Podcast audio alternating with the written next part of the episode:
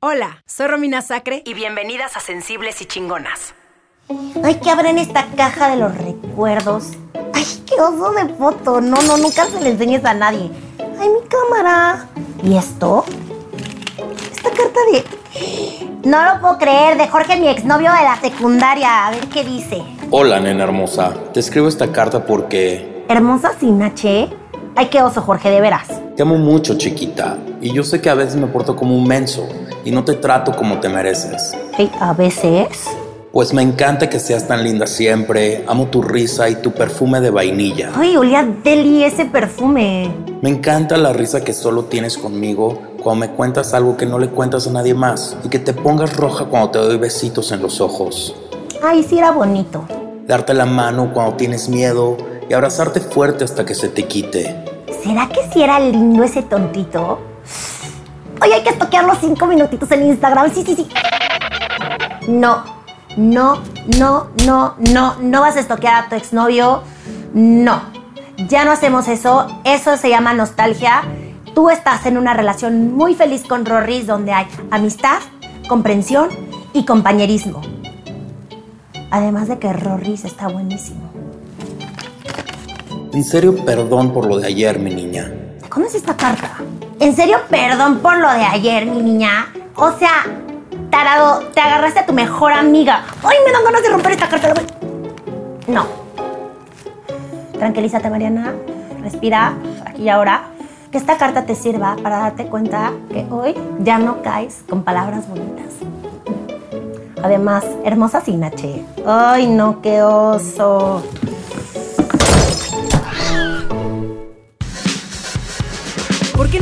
Tanto trabajo conciliar nuestra parte vulnerable con nuestro poder? ¿Cómo manejar el trancazo de la adultez? ¿Qué significa ser mujer hoy?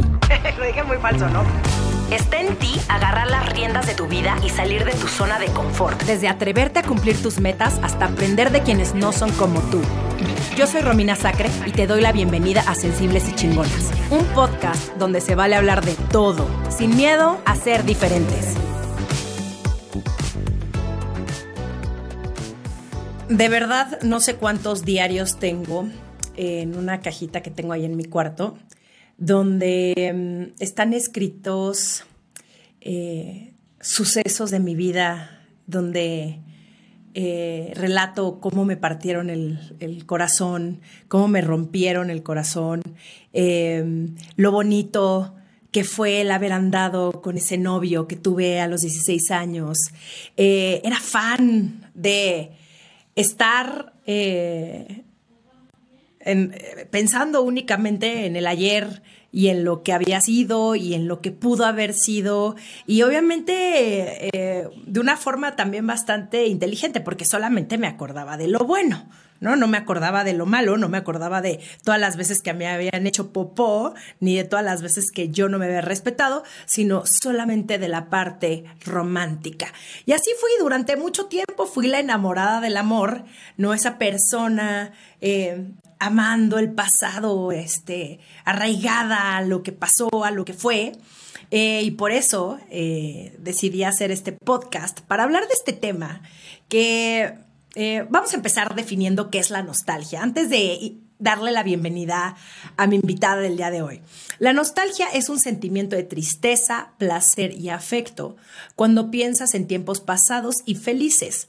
Es también, es también, porque es también,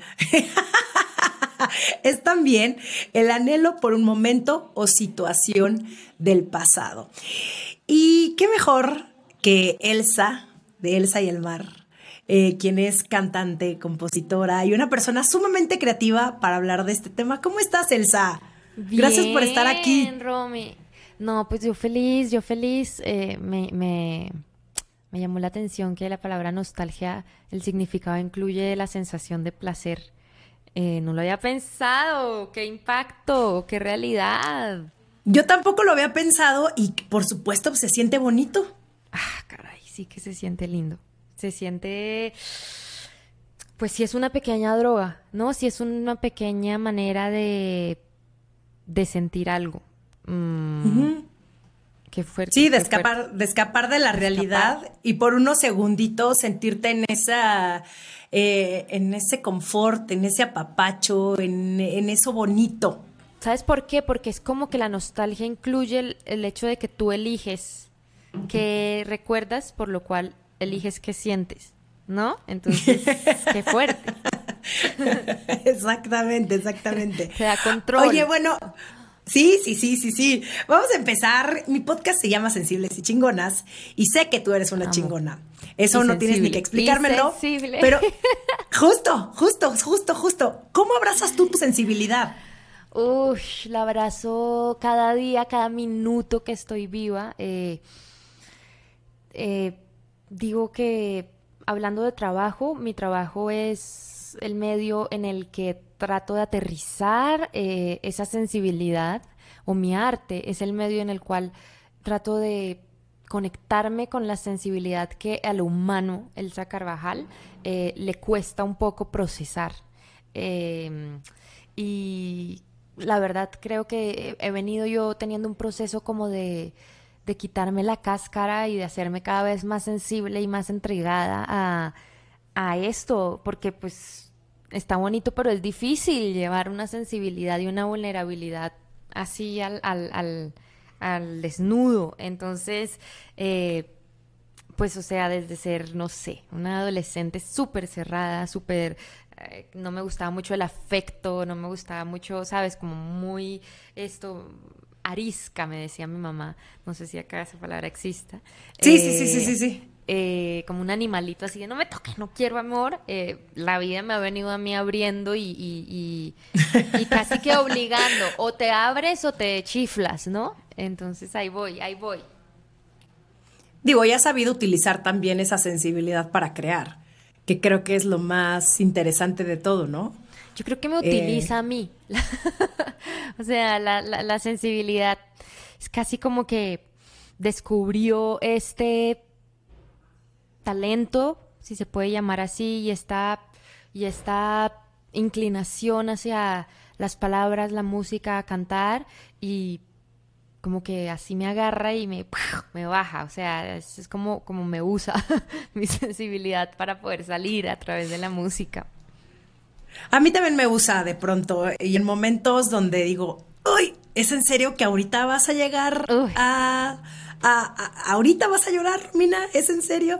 Pero algo que he aprendido y es algo que me dice mucho mi terapeuta es, si lo sientes, sácalo, no te lo guardes, no vale la pena y al contrario, he entendido que mis lágrimas son sagradas. Entonces, si algo me mueve, pues simplemente lo dejo expresar y ya. Lo que pasa es que vemos a la gente que llora, por ejemplo, ¿no? Como nos aterramos al ver a una persona cuando llora. Si vemos a alguien que está llorando en, un parque o en un restaurante, es hasta incómodo. Si nos aterramos, cuando... toda la razón.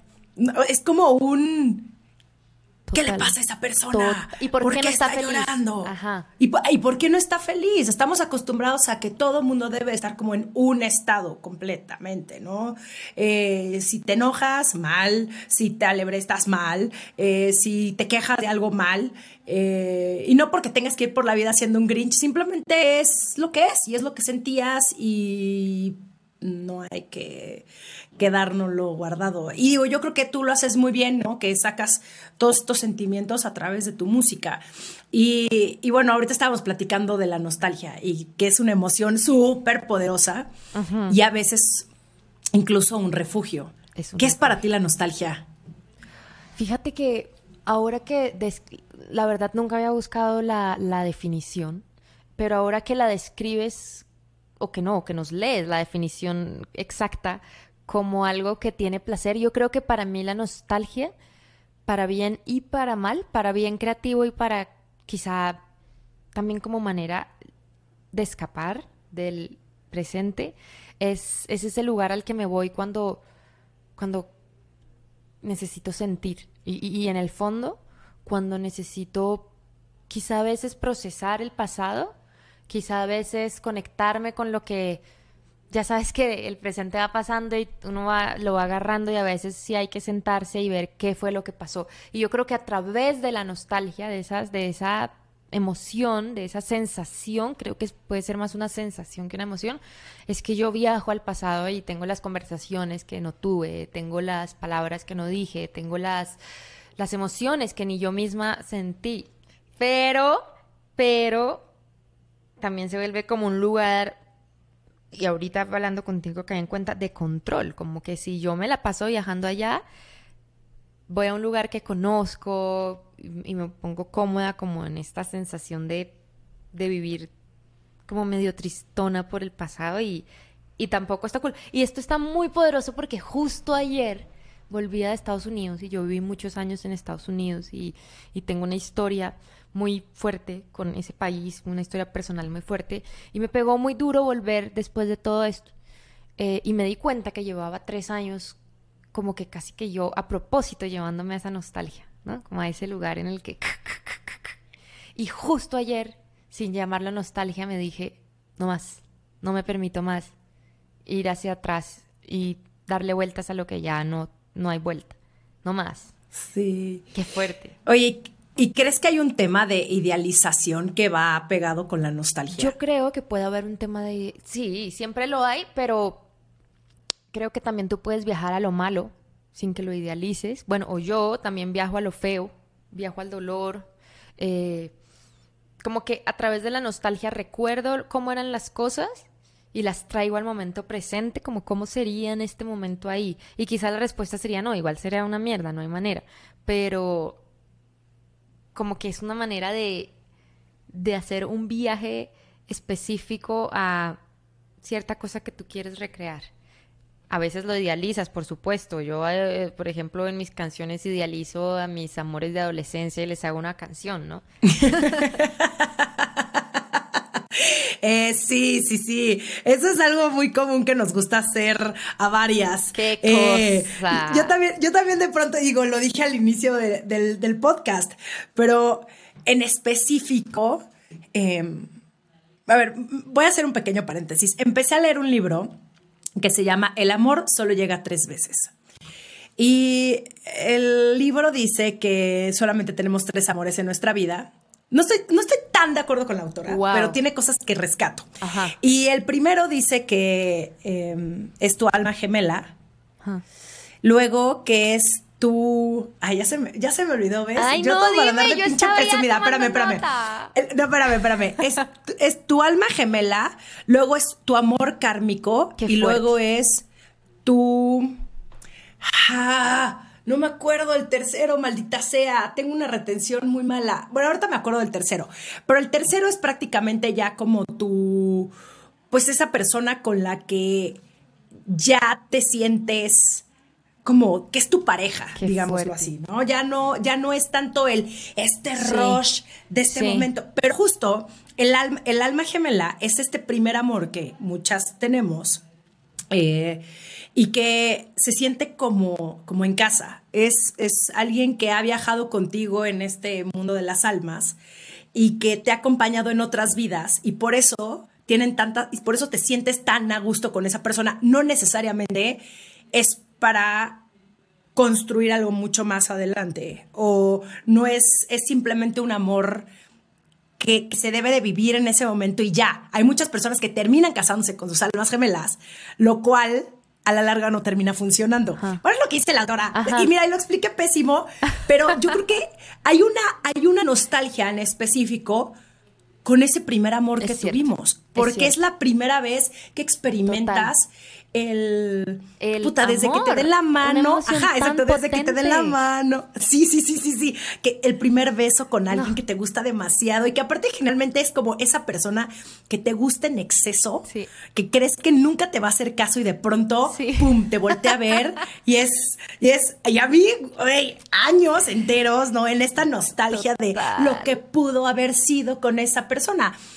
Y hoy lo veo y digo, fue muy bonito. E incluso hay canciones, y eso es lo que hace, yo creo que eso es el poder de la música y es lo que hacen muy bien eh, los cantantes y los músicos, es el poder evocar ese momento. Es cierto. ¿No? Que tú estuviste con esa persona y te regresa inmediatamente. ¿Cómo le haces tú para componer y realmente trasladar a, la gente que te escucha esos momentos tan especiales? eh, yo viajo a ese momento mío personal y tú estás describiendo algo que yo creía que me pasaba solo a mí, que es estar viajando constantemente a ese primer amor, a esas primeras sensaciones, que cuando me quedo sola en mi casa al final de la noche y suena la canción X que me acuerda, me voy para allá y yo, yo siento que, que eso solo me pasa a mí, ¿no? En ese momento. Y en ese momento, en, esta melancolía, lo que Elsa Carvajal hace cuando siente esa melancolía es que quiere agarrar una guitarra y decir algo, ¿no? Eh, ¿Por qué? Porque, pues, porque sí, no sé por qué. Eh, pero... Y lo que hago es eso, contar mi historia. Pero mira que si tú y yo estamos hablando y, nos pasa lo mismo, pues creo que de eso se trata. Si tú bajas tu historia personal desde un lugar real, estoy segura que con otras personas va a pasar. Por ejemplo, en mi trabajo, una canción que creo que tiene ese poder es Ojos Noche, que, que o sea, que es, o sea, todo el mundo dice, me conecta con X amor. Y esa es mi canción de cuando yo me conecté específicamente con ese amor y lo bajé y lo escribí y conté mi historia. Y, y yo creo que ese es el poder de las canciones y de la música cuando de verdad conecta, como que, uno llega a esa fibrita así delgadita en el fondo de uno que es la misma para todo el, de todo el mundo. Y ahí está. sí, cuando viene también de un lado honesto. También, también, porque, o sea, canciones se pueden escribir millones y... y canciones de amor y de nostalgia, 300 mil. Es lo más taquillero. mil, claro, por supuesto. Pero sí hay ciertas canciones que lo que te digo, tocan como ese hilito que nos une a todos. Y, esas son, quizás son distintas para algunas personas o para otras, no lo sé, pero, pero hay unos comunes denominadores. Y, y, yo creo que nuestro trabajo como músicos es, es ponerle la suficiente historia, como que llegar al, al lugar lo suficientemente personal para que sea universal. ¿Sí sabes? Como algo así. Regálame un segundito de tu atención que tengo algo importante que decirte. Si solo nos estás escuchando, suscríbete a nuestro canal de YouTube en Sensibles y Chingonas. Y si ya estás aquí en YouTube, pues ya suscríbete, el botón rojo, compártelo, dale like. Podemos ser muy diferentes, pero estoy convencida que tenemos varias cosas en común todos. Y esa primera vez de las cosas nunca se te van a olvidar. Siempre van a estar ahí. Los demás, a lo mejor ya se te. Mira, mejor. porque luego hay cada pinche piedrita en el zapato que dices, ¿en qué momento creí que esto era una buena idea? Pero eso, no, eso, eso podría ser otra de tus canciones, piedrita en el zapato. Este, eh, pero generalmente estas personas que, que, que vinieron a cambiarnos, que vinieron a rompernos, que vinieron a mm, enseñarnos, porque no se trata tanto tampoco de el tiempo que duró el, nuestro amor. Pudiste haber conocido a una persona en un viaje y duró cinco días y esa persona pudo haberte impactado para toda la vida. Eh, y eso yo creo que es lo más, lo más bonito. Em, a ver, también resulta muy sanador voltear a ver atrás desde donde estamos hoy y ver eso que pensamos que nos hizo mal, ¿no? Y en realidad nos dio herramientas para poder lidiar mejor con los problemas de hoy. Pues es que... ¿Te ha pasado? Claro, o sea, yo creo que para eso existe. O sea, yo no solo en el amor, en la, la vida, en absolutamente todas las decisiones que tomas, yo digo, cada, a medida que van pasando los años y vamos construyendo experiencias, digo, uff, gracias vida, o sea, qué fuerte que es la única manera de aprender y de, y de no cometer los mismos errores si lo permitimos y si lo, y si lo, si lo asimilamos, ¿no? Porque también pues, hay, hay, hay veces en que se siguen cometiendo los mismos errores solo porque no queremos ver qué es lo que hay que aprender. Sí, porque no, los vemos conscientemente. Ajá, ajá, y, o sea, y, últimamente yo también digo, bueno, a ver, ¿qué es lo que tengo que aprender aquí? ¿Qué es lo que tengo que ver? ¿Qué es lo que tengo que llevarme? Porque para que no vuelva a pasar. Eh, y si vuelve a pasar, pues volveré a tener que hacerme el recordatorio. Pero o sea, mis relaciones pasadas, yo creo que sin mis relaciones pasadas básicamente no podría hoy en día gozar de lo bonito que gozo en mi vida en este momento. O sea, no hay manera, no hay manera de haberlo aprendido de otra forma. Entonces se agradece. Sí, 100% se agradece. Todo lo bueno y todo lo malo, entre comillas, porque eh, una de las cosas que siento que nos pasa a, varias y yo que era muy dura conmigo, era el ir hacia atrás pensando que lo pude haber hecho mejor. O que, o decir, es que ¿por qué no funcionó? Es que, y, podemos quedarnos ahí en el, en el cómo lo pude haber hecho mejor, el, que me hizo falta, el que no funcionó, ajá, el por qué no me quiso tanto, o el por qué yo cometí este error, por qué no le dije, bla, pero en ese momento fue perfecto. Y podemos pasarnos la vida entera martirizándonos y, sintiéndonos mal por algo que ya no podemos cambiar. Lo que sí podemos hacer es cómo lo voy a hacer mejor hoy. Y qué herramientas me dejó esa experiencia para darle la vuelta a la hoja y decir, no me vuelve a pasar. Sobre todo en casos donde saliste lastimada, donde eh, no te respetaste, donde no te pusiste tú delante de la fila, ¿no? Y yo no creo que el amor, ¿no? Muchas veces lo hemos confundido como esta, esta tormenta, donde tiene que haber estas emociones demasiado fuertes. Y si algo me ha dado la edad, y ahorita tú me dirás qué opinas acerca de esto, es que se convierte en un amor más maduro y en un amor donde te sientes en calma, donde te sientes en armonía. Total donde no es tanto el ir y venir, ¿no? ¿Qué opinas de esto? Como dice eh, mi médico que me hace acupuntura, dice que la felicidad es como la estabilidad, la estabilidad con estabilidad prolongada. Y es cierto, eh, pues es que estamos también envenenados por, por películas, por historias, por cosas que no son reales. O sea, el amor no es este caos, no es este caos de felicidad y de miseria y de, y de emociones que pues que te destruyen y que te hacen adicto a, picos emocionales. El amor es, el amor es, es estable y, es, es más, es un lugar seguro y algo seguro es algo estable. Entonces, pues, obvio, obvio, y, y, y Totalmente, o sea, yo, yo he gozado de, de varias, de muy pocos amantes, pero de muchas experiencias. Eh, y, he vivido eso, he vivido lo que es la relación que puede ser el infierno y el cielo al mismo tiempo, en la misma relación, en el mismo día. Eh, y eso pareciera, y he sentido que así va a tener que ser toda mi vida, ¿no? Y he tenido, he sentido como que que eso es y que y ahí me tengo que quedar y, así funciona.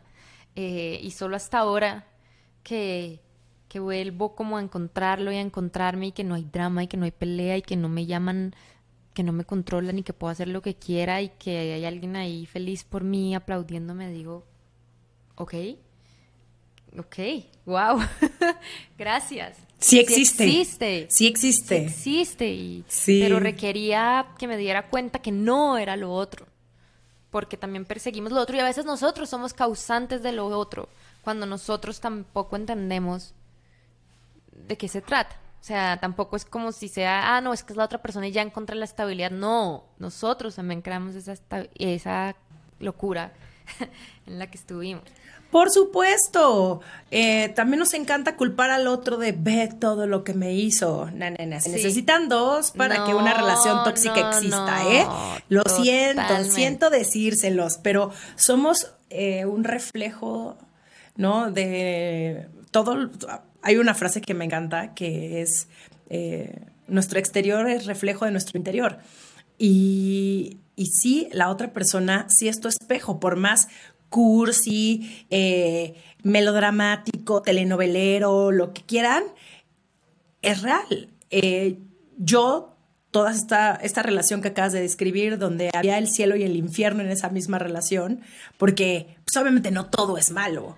No, no todo es una popó, si tampoco, una estonda, pues no, o sea, hay cosas, hay, hay beneficios también en ese ir y venir, en el, en el no te hablo, pero te hablo también, pero te dejo eh, así, este, eh, te, maltrato tantito, pero te voy a decir al otro día que te amo. Y, y, y el problema es que sí nos hicieron mucho daño con las historias que nos contaron sobre la relación y, sobre el amor.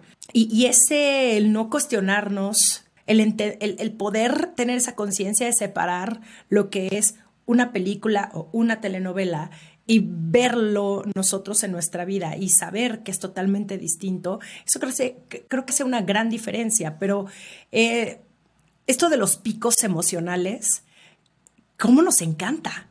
Y más las personas que somos unas pinches, obvio, más las personas que somos súper pinches intensas. Total. Eso es lo que quieres, ¿no? Es como de hazme sentir más. Total. Hasta que llega un punto en el que dices, no, creo que esto está muchísimo mejor. Eh, la libertad, el querer ir acompañada de alguien, de la manita, pero cada quien en su propio camino, ¿no? Juntos, pero cada quien en su propio camino.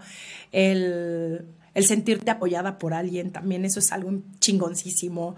Eh, hay muchas cosas increíbles de tener a alguien con quien te dé paz y raíz sobre todo cuando eres una persona. qué linda palabra raíz. Sí, sí, sí. Es que a mí me dice mi terapeuta que yo soy muy aire. Entonces, cuando me dice, eres muy aire, y yo, ¿qué chingados es aire? O sea, sí entiendo el, el, concepto, aire, exacto. Pero eh, me dice, es que tú, pues tu cabeza gira mil por hora, tienes 13 mil planes, ¿eh? no, tienes muchísima energía, necesitas a alguien que te dé tierra. Y yo. Raíz raíz. qué lindo. Y, eso yo creo que es lo que hace muy bien mi novio, que em, me regresa al hoy y me regresa al presente y me regresa al qué bonito es estar con alguien que todos los días puedes llegar a construir algo y que no es un ni siquiera un futuro donde le pones demasiadas expectativas a lo que debería de ah, ser ni a lo que fue, no a lo que fue tu relación, porque cuántas personas también y ahorita me gustaría saber qué opinas tú al respecto viven en lo que fue de su relación, pero no lo que soy, lo que fuimos en algún punto. Pues, pues eh, es que nos encanta atar, yo creo que todo se resume en la sensación de control, porque, porque nos atamos a lo que fue porque es lo que ya conocemos, porque es lo que ya sabemos navegar, porque es lo que ya sabemos el resultado. Nos atamos a lo que debería ser porque es lo que también podemos imaginarnos cómo sería y podemos controlar el resultado. Pero lo que está pasando en este momento, lo que no podemos controlar porque es lo que está sucediendo y es lo que es a lo que queremos huir. Entonces, o sea, a ver, y no lo digo desde la desde quien lo entiende y es un, monje budista, cero. Eh, lo digo desde quien lo vive y desde quien vive todos estos temas eh, a diario. Eh, pero pues al menos yo creo que el primer paso es uno darse cuenta, ¿no? De que, de que sí, de que solo queremos ir a lo familiar, ir a lo que sabemos el resultado, ir a, o sea, agarrar, jalar, así sea una, o sea, aún en esta relación estable y bonita, como que nos es muy difícil entregarnos a lo que hay, lo que es ahorita, ya, aquí, ¿qué? ¿Qué está pasando? No qué debe pasar, no qué pasó. Pero no hay más, no hay más. La realidad es que justo ayer en el avión, cuando aterrizaba, eh, el señor, o sea, yo le tengo miedo a los aviones y para mí montarme en un avión es un ejercicio psicológico muy De respiración, de meditar. como de... Y por eso lo ataca, de soltar el control. O sea, hay 200 personas en un avión y solo dos saben qué hacer. Entonces, como que solo los dos pilotos técnicamente son los que saben qué hacer. Entonces, por eso yo siento es que nos da tanto miedo, porque nos montamos una cosa que no tenemos ni perra idea qué va a pasar y, en nuestra cabeza no hay ninguna historia en la cual, de la cual podamos como agarrarnos una vez más para controlar, ¿no? Porque en un coche, pues tú te agarras de que te bajas, sales, o sea, hay historias de control. Eh, bueno, entonces el señor de atrás, eh, aterrizamos y aplaudió y como, uff, llegamos, gracias, listo, ya estamos aquí. Y yo le digo a mi amigo con quien iba, le digo, qué fuerte, o sea, al final tú te puedes montar en el coche y, o sea, y, y, ahí, si te vas a morir, ahí te mueres, ¿no? O, te puedes, o, puedes aterrizar y te resbalaste, te caíste y ahí quedaste, o sea, toda nuestra experiencia humana es una sensación de falso control. Nuestras relaciones, nuestra vida, todo. Puta, hay que fluir, ¿no? En todo. Sí, y, rescato algo también muy importante que dijiste, el hacer un chequeo de qué está pasando en este momento, de cómo me siento hoy. de aceptar nuestra realidad y, y tal vez sea momento de decirle muchas gracias, que te vaya bien, te quiero mucho, pero ya no es lo mismo de antes, ¿no? Para no quedarnos en esa película que nosotras construimos y en el ahora tiene que ser porque así debe de ser. ¿Por qué? No, y nunca va a ser lo mismo de antes. O sea, jamás va a ser lo mismo. La pregunta es, ¿lo de, lo que, lo de ahorita ahora me funciona o no? ¿Sí o no? Porque obvio que va a ser distinto a antes. O sea, como así, obvio la gente cambia.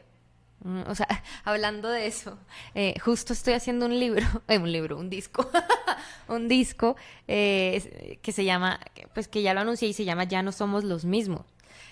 Porque es como todos estos años y esta relación que terminó y todo, en la cual justamente mi mayor miedo de hacer, porque él me lo decía y, y, yo era, no, no cambiaba. Y como que mi mayor realización y el momento en el que me cayó todo, aún después de haber terminado, fue, ya no somos los mismos, por supuesto que ya no somos los mismos y ya no podemos estar juntos por eso, porque los que ya somos ahora no pueden estar juntos, hemos cambiado mucho y pues ni modo. Y ni modo, Romina, que te salgan tus lágrimas en este momento. No, pero es, es muy duro, es muy duro verlo. Y es muy duro aceptarlo Y, y, es muy valiente decir adiós en amor. Pero en un amor no que ya no es de pareja, que ya no es de te quiero en mi vida, ni nos vemos juntos porque tenemos el mismo plan de vida, sino en un gracias que te vaya bien, aprende un montón, te deseo lo mejor. Y eso a mí se me hace de aplaudirle a las personas que terminan así las relaciones, porque en teoría así deberíamos de terminar. Todas las relaciones de amistad, de negocios, de pareja, la que tú quieras. Deberíamos de terminar así. No, no deberíamos de terminar en el te odio, pendeja, que, te vaya mal. No, tiene ningún sentido. Si esa persona fue importante para ti, incluso en esas relaciones como las que ya mencionábamos, em, donde vimos el cielo y el infierno al mismo tiempo, yo no sabes cuánto le agradezco a esa persona. Digo, no hablo con él, hace años no hablo con él, no me interesa hablar con él, no, tampoco le voy a escribir un mail de, hola, estuve pensando, muchas gracias. La neta, no le veo el caso, a mí no, a mí no me ayuda en lo absoluto. Pero sí ha habido en muchas de mis meditaciones, incluso en mis terapias, de darle las gracias a esas personas que me, me lastimaron, que me hicieron daño, porque en teoría no es que la otra persona te lastime, más bien tú lo permitiste, pero pero te llevaron a ser otra persona y te llevaron a crecer y te llevaron a tener mejores relaciones. Y entonces con eso, por lo menos el saber qué es lo que ya no quieres, muchas gracias, te lo agradezco infinitamente. Oye, vamos a regresar un poco al tema de la, nostalgia, perdón. Tú haces música y un tema que se toca mucho en la industria del marketing, pues es la nostalgia, ¿no? Donde los artistas que ya llevan mil años ni se esfuerzan en sacar algo nuevo y siguen viviendo de sus éxitos de los 90. Nada en contra de esas personas, nada en contra de esos cantantes. Yo soy esa mujer que sigue escuchando la misma música que escuchaba a los 14 años. Yo no he tenido una evolución musical en lo absoluto. Estoy, no sé si esté bien o esté mal. Eso es lo que a mí me gusta. Sé que ya debería de abrir mis horizontes musicales. Prometo que lo voy a hacer. Más para mí porque me gusta saber de qué va la música. ¿no? Y que nadie me esté platicando quién hace qué, más bien, pues ya existen plataformas de streaming donde tienes acceso a la música, ya no mames, no es como que, como en el 98 donde tienes que ir a comprar el CD. Pero bueno, ¿cómo percibes tú ese tema de marketing de nostalgia en la música? Yo creo que es natural que nos vemos atrapados por lo que nos gustaba en esas épocas que romantizamos. ¿Por qué? Porque sí, hay cosas que no tienen explicación y esa es la genialidad de artistas que crearon cosas tan honestas como, pues no sé, los early Shakira, ¿no? Eh, o, estas cosas que simplemente son unas joyas que conectaron con mucha gente en un momento específico y, nos, y todos crecimos, la vida pasa, pero ahí volvemos para sentir eh, un, espacio seguro. Por eso es que es, o sea, qué fuerte. Esa mujer hizo estas canciones hace 20 años y siguen siendo escuchadas diariamente por millones de personas. Eso no le veo eh, un problema en cuanto a marketing, eh, porque pues es también parte de la naturaleza de cómo consumimos la música. Se supone, por ejemplo, cuando yo trabajé con, con, con ancianitos que tenían eh, Alzheimer, eh, estudiamos que ellos guardan, uno guarda la música que escuchó como desde los 16 hasta los 24 años. En tu cabeza la guardas ahí de que en un cassette. Con razón. digamos, ajá. Y digamos, si tú vas eh, a un ancianato y hay señores, eh, bueno, ya va a ser más difícil hoy en día con la globalización de la música, pero eh, pues como antes sí la música era muy específica y todo el mundo la conocía, hacíamos el, el ejercicio de irnos con señores de Alzheimer y señoras que no tenían ni idea, o sea, ni cómo se llamaban, pero tú cantas una canción de esas épocas y ellos la, la cantan, o sea, está en el ADN de uno. Lo que sí últimamente me llama mucho la atención y me preocupa en cuanto al marketing, yo no sé si de la nostalgia o como de la depresión y los temas como la tristeza, que es como tan universal, pero también un lugar tan peligroso porque es tan fácil quedarse, pues es que siento que a las nuevas generaciones es como moda eh, alabarla, alabar como la nostalgia y la depresión y como, yes, I wanna kill myself, me quiero matar y me quiero, hay días que, que sí, todos lo sentimos, pero me preocupa que eso se utilice para hacer dinero. Como que me preocupa que esa vulnerabilidad y esa común denominador que todos en algún punto de nuestras vidas tenemos se utilice simplemente para que se consuma más y que el mensaje realmente no sea positivo, sino que solo sea para quedarse ahí, ¿sí sabes? Como, como lo que decimos, como un pequeño vicio de, de sentirte miserable. Eh, eso lo he notado un poco y me, me, causa como un poco de conflicto. Que no sea una nostalgia como introspectiva, sino que sea más como un como, una desahucio. Como que te paralice. Sí, como que se vende, es como esta sensación de estar súper deprimido y de tomar pastillas y de eh, para dormir, pues, porque no le veo nada de malo a la. Yo tomo pastillas eh, antidepresivas, pero, pero o sea, si sabes, como romantizar, como el fuck, I hate my life, no sé qué, es como, o sea, marketear eso no está bien. Está bien marketear, salir adelante y, ¿no? Pero sí. Es que me hizo pensar en el documental de Billie Eilish. Hay una, ¿ya lo viste? El documental de Billie Eilish. Ajá. Ah, eh, yo no yo le decía Billie Irish, imagínate mi 35 años. Yo de ¿quién es Billie Irish? Y Brenda, quien es parte de mi equipo y es la más joven, de 22 años, fue la que me la enseñó. De que, ¿no sabes quién es Billie Eilish? Y yo, no, ¿quién es esa niña? Y me enseña las fotos y yo, wow, seguramente canta música como de Marilyn Manson. Sí. ajá, exacto. Y después la escuché y dije, ah, ok, me gusta su música. Y sale el documental y mi novio y yo por pinches chismosos y yo porque soy la más chismosa de las chismosas y me encanta ver los documentales de los artistas y ver y ver, conocer el otro lado, que obviamente hay veces que se logra, hay veces que no se logra y hay documentales son de hueva. Em, el de Justin Bieber, por ejemplo. Ni lo he visto. Eh, ay, no, no, no. ¿De huevísimo? No, no, Ay, obvio. Mira, no está... Me... Mm, a ver, ¿cómo lo puedo poner sin que se escuche? Me da igual.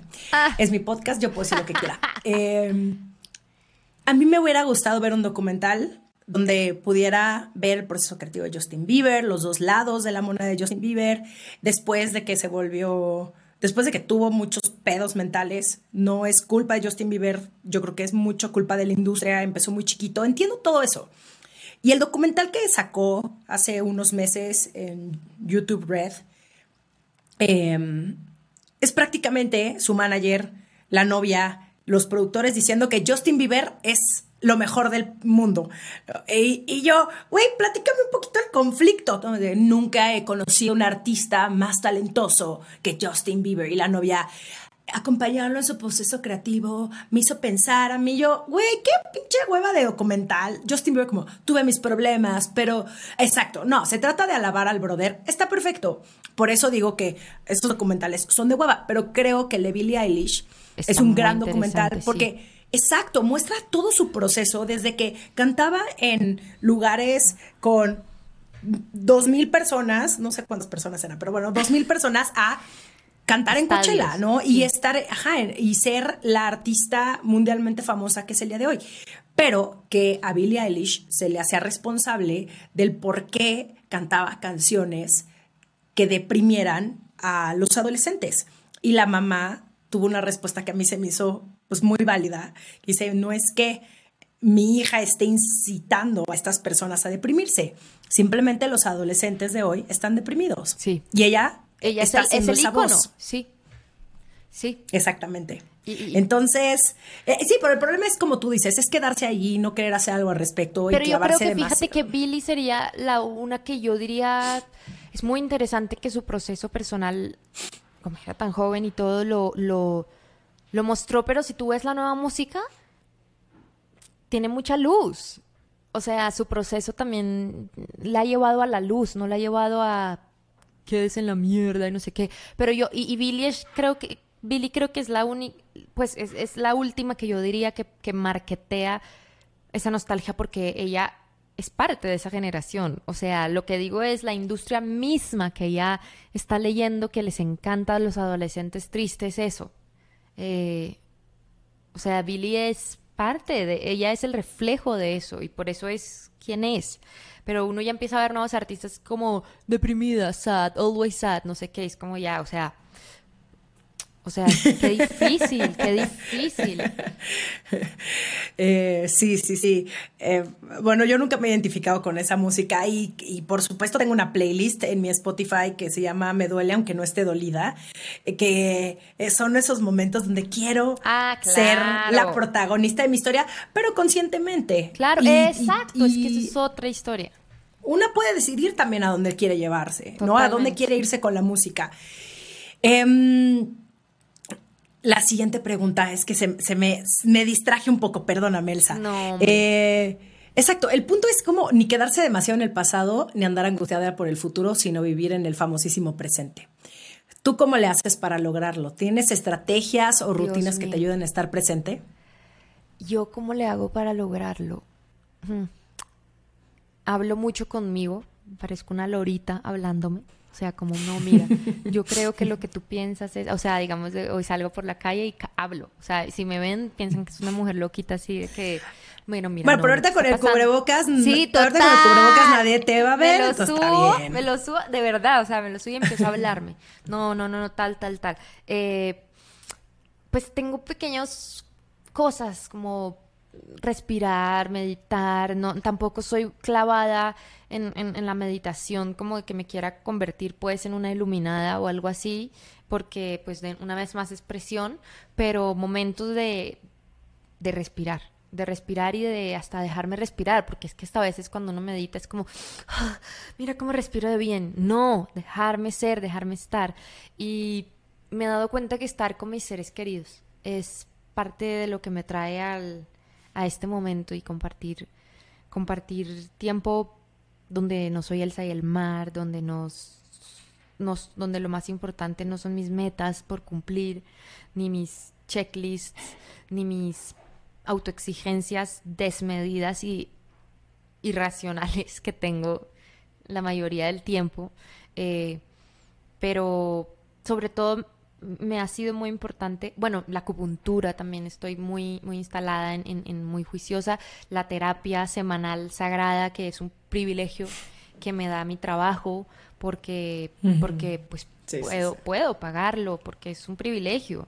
Eh, Sí, sí, sí, sí lo es. Y, y es y, pero sobre todo es hablar conmigo, escribir, o sea, escribirme, escribir diarios, escribir cartas, escribir todo el día, hablo conmigo, pienso como y, eso lo aprendí en terapia, como que alguna vez que tenía algún estrés o algo muy grande me dice la psicóloga como pues que no hablas contigo a ver qué qué hablas.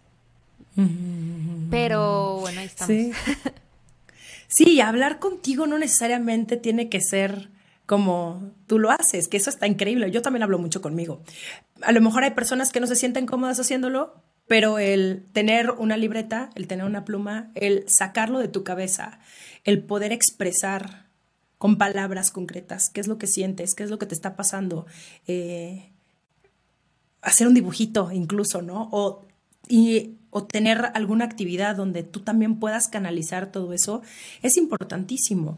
Eh, digo, supongo que tú lo haces también, el estar presente mientras haces música, porque tienes que estar en el escuchando mientras tocan tus músicos y mientras tú estás tocando un instrumento y, tienes que estar ahí, no puedes estar en la lela pensando en 13 mil cosas, porque pues si no se te va. y yo no dije la más importante, claro que sí. Cuando hago una canción y cuando estoy en un cuando estoy ensayando eh, es cuando estoy más presente. ¿Por qué no en un concierto? Porque todavía la mente me juega muchas pasadas como de ¿y qué tal que se desconecte este cable? ¿y qué tal que la gente no aplauda en esta canción? ¿y qué tal que se caiga la luz y el concierto? Tienes que estar en tres mil cosas al mismo tiempo. Entonces, la verdad, poco a poco he aprendido, o sea, de verdad que he, aprendido a hacerlo últimamente un poquito más, pero para mí un concierto también era un espacio de ¿y qué tal que? ¿y qué tal que? ¿y qué tal que? ¿y qué tal que? Entonces, ahí estoy, ahí voy. Oye, Elsa, ¿y qué pasa cuando la cagas? ¿Qué, pasa si estás en el concierto y desafinaste? ¿Cómo le haces para regresar al presente y no clavarte en el error? Porque eso también pasa mucho, es normal tener errores, es normal que no todo salga perfecto. La he cagado miles de veces de todas las maneras posibles, o sea, se me ha ido la luz en el show, se me ha ido el sonido, me he quedado sin me he quedado sin audio en mi ciudad, en un show así con todos los de mi ciudad viéndome y se, se fue el audio y yo me quedé ahí solo con el micrófono, se ha apagado, o sea, creo que no ha habido drama que no me haya pasado.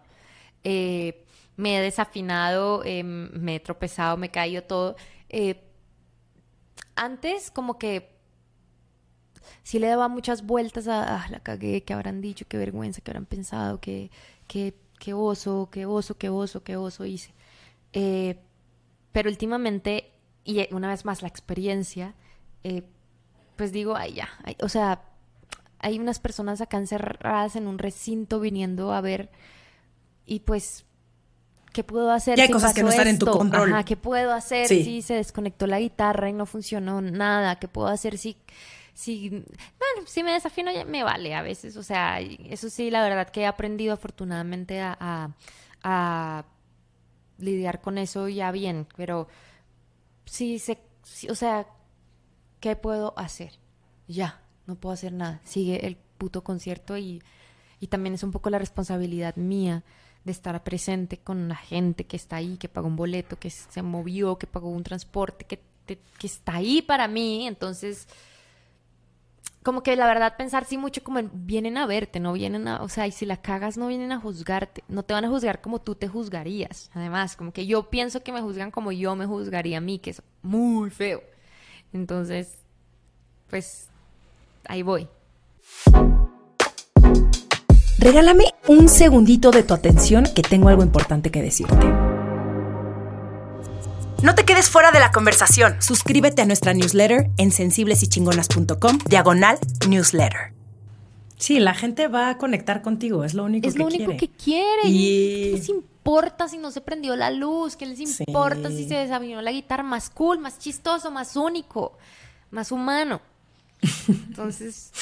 Exactamente. Ay, me encanta eso que dijiste, mucho más humano. Eso ser, esas pequeñas imperfecciones son lo que nos hacen humanos, sí. y, ya que estamos regresando a ver la luz, ¿qué planes tienes este año? ¿A dónde me vas a invitar a verte? Cuéntame. Uh, bueno, la verdad no tengo ni idea. No, me estoy tomando los conciertos súper relajada, o sea, eh, no veo la necesidad urgente de salir y anunciar conciertos cuando todavía no entendemos muy bien eh, sí, sí, sí, qué más va a pasar.